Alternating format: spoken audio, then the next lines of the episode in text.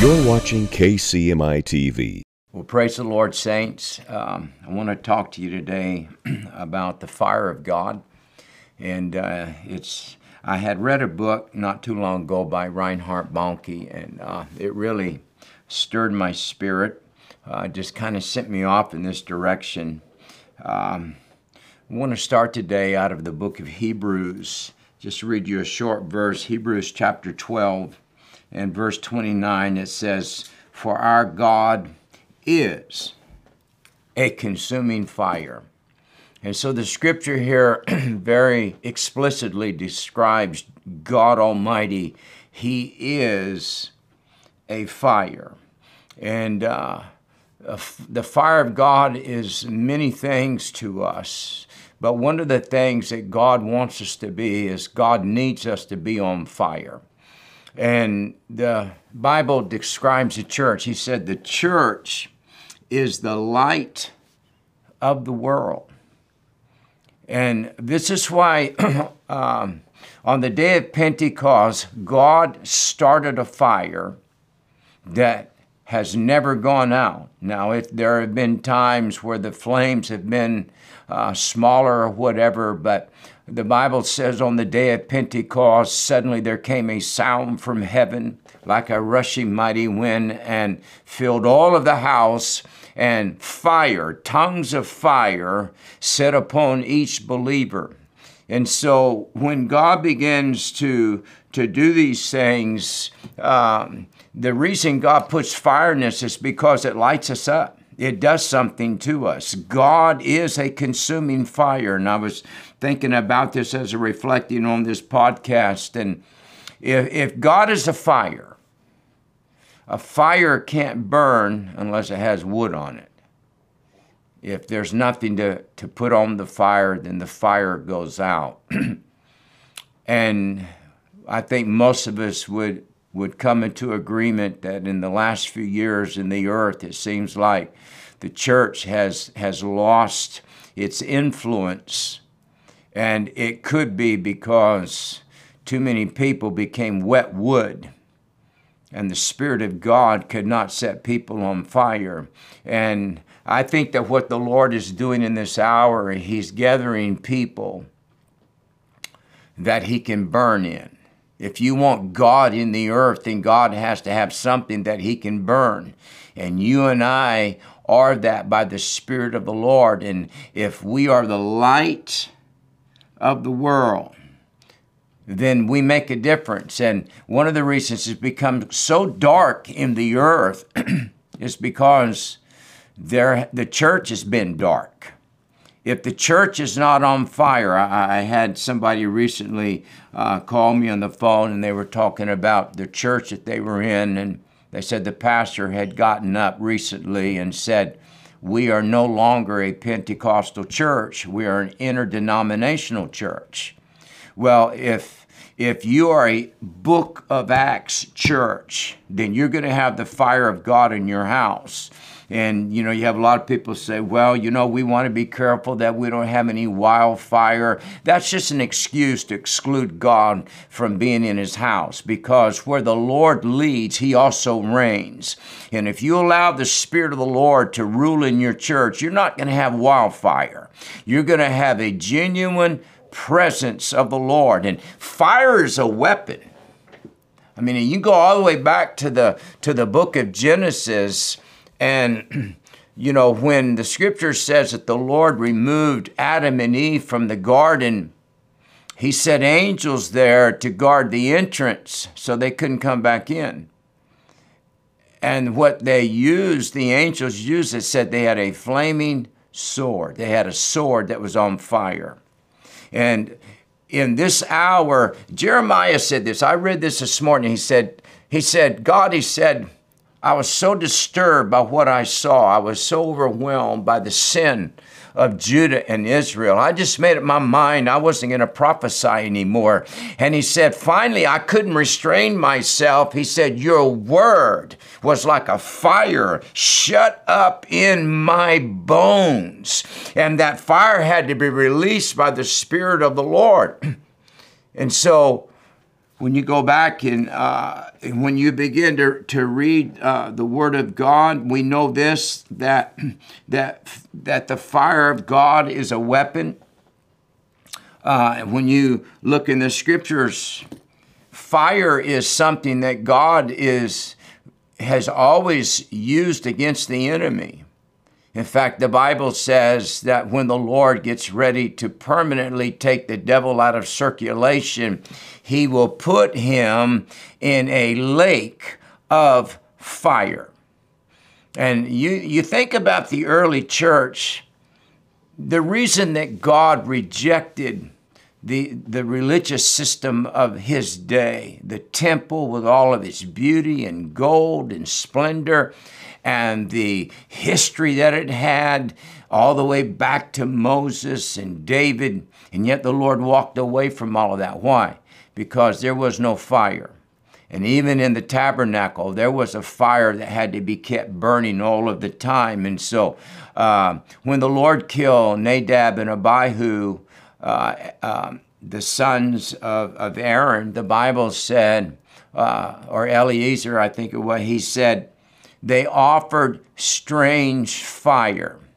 And listen, you can get around strange fire. And what it is, the enemy's trying to counterfeit what God's doing. And I've seen some movements over my lifetime in ministry of over fifty years where I have seen some strange fires that people didn't recognize. But it's dangerous to stand around a strange fire. You go back to the New Testament, and Peter had walked with Jesus.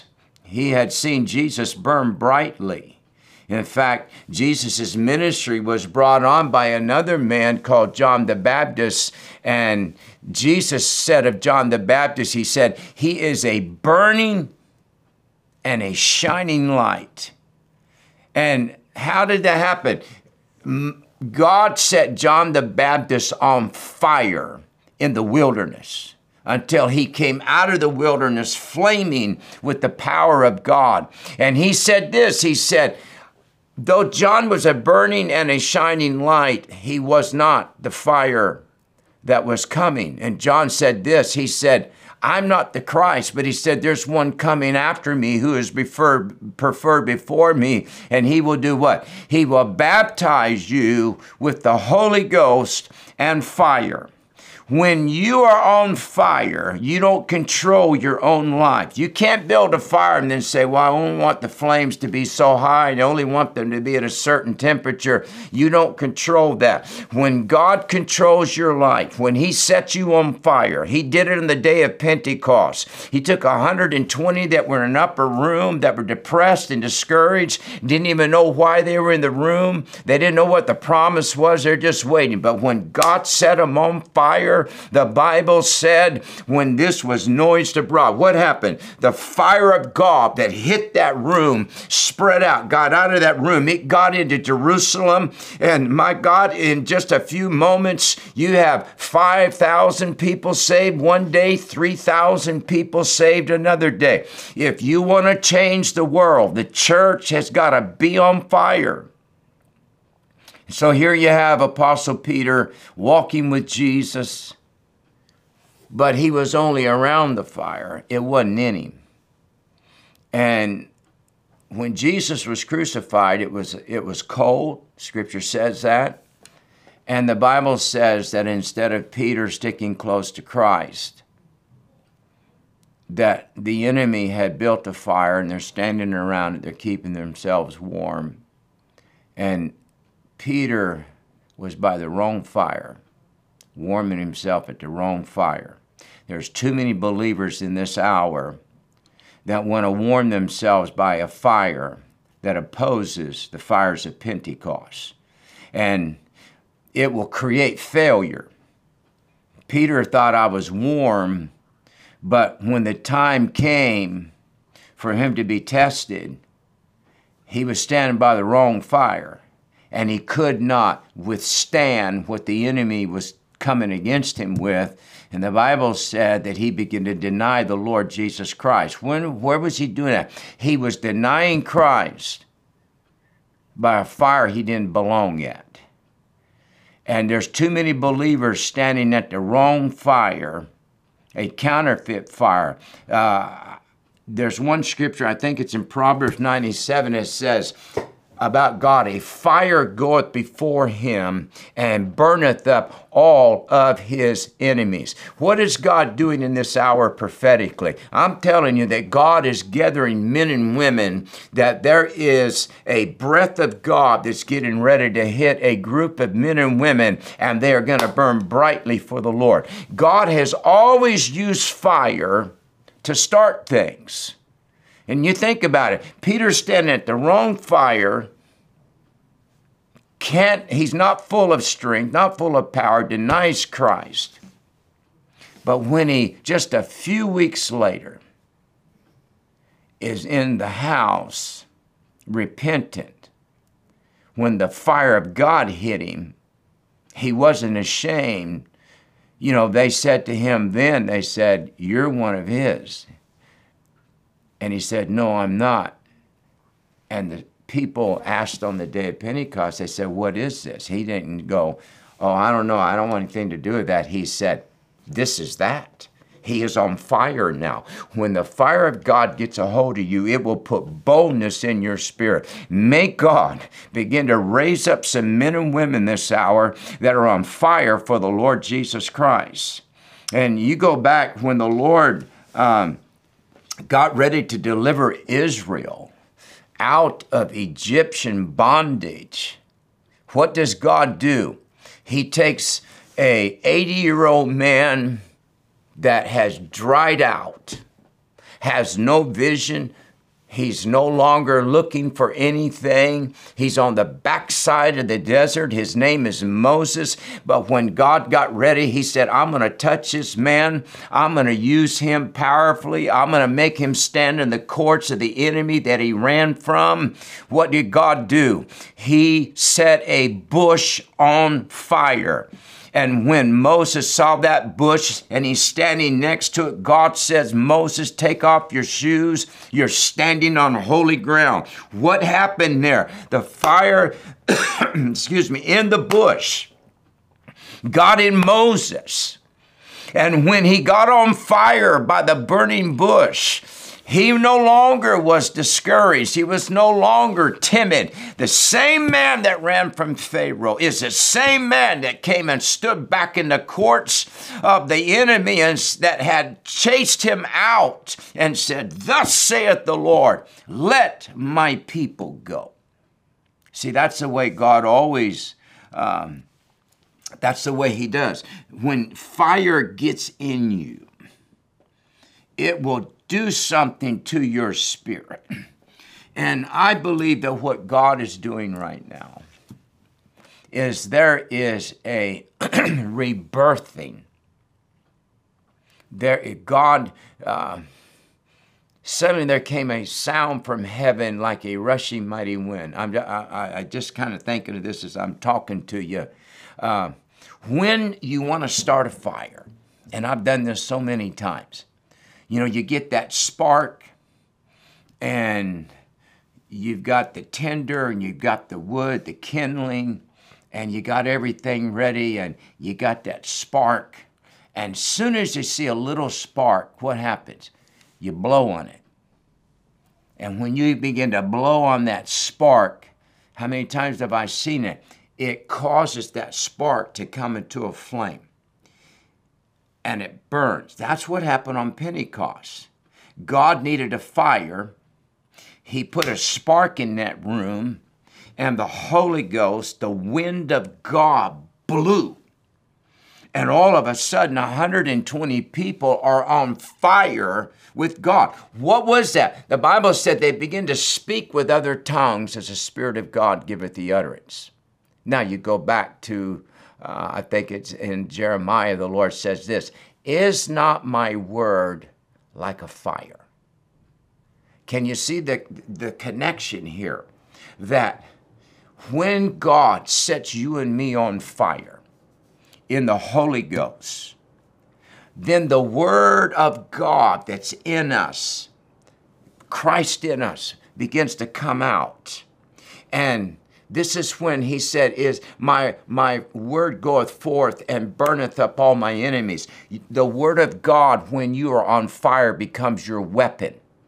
And you begin to speak, hallelujah. When you begin to speak, the fire of God begins to come out of your mouth, and it begins to burn the enemies. It begins to burn the devil's intentions. It begins to, it begins to burn the, the bondages off of people, off of your children, off of your health, off of your finances, off of your marriage. And God burns in you, and you begin to speak the word of the Lord.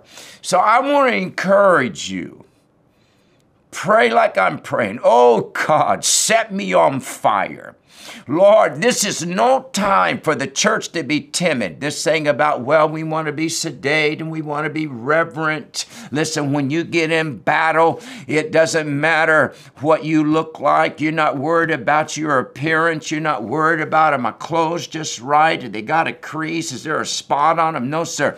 You are involved in battle. Make God so set us on fire in the church that we quit worrying about what we look like, what we sound like, and God consume us. Our God is a consuming fire. And for the last days, God is setting you on fire, me on fire, the church on fire, because the devil hates fire. It's going to be his final resting place, the lake of fire. God starts the church on fire. He will end the church on fire. He will destroy the devil in fire. Hallelujah. Because our God is a consuming fire. Well, God bless you. Uh, I pray this sets you on fire. I hope you have a great week. Um, I'll see you next Sunday at regeneration nashville dot org. And I just want to take a moment. Our conference is coming up, and we're real close. And I, I know that we're already sold out, and, and we've had several thousand register, but we have several hundred people that still want to come. So if it looks like circumstances or something or uh, have come up and you're not going to be able to attend the conference, but you've already registered for the conference, I'm asking that you would just email uh, regeneration nashville dot org and say, I'm releasing my seats because I'm not going to be able to make it. And so uh, it would be great for those that, that want to come and can't. And I'm sorry if something's happened, you can't come, but please just take a moment, let us know so we can allow somebody else to come. It's going to be a great conference, mighty, powerful move of the Lord. Uh, I'll see you then. God bless you, and may your day be blessed. For more information about Kent Christmas Ministries International or Regeneration Nashville, go to kent christmas dot org or regeneration nashville dot org. And for the latest updates or videos, follow us on Facebook and subscribe to us on YouTube. God bless you.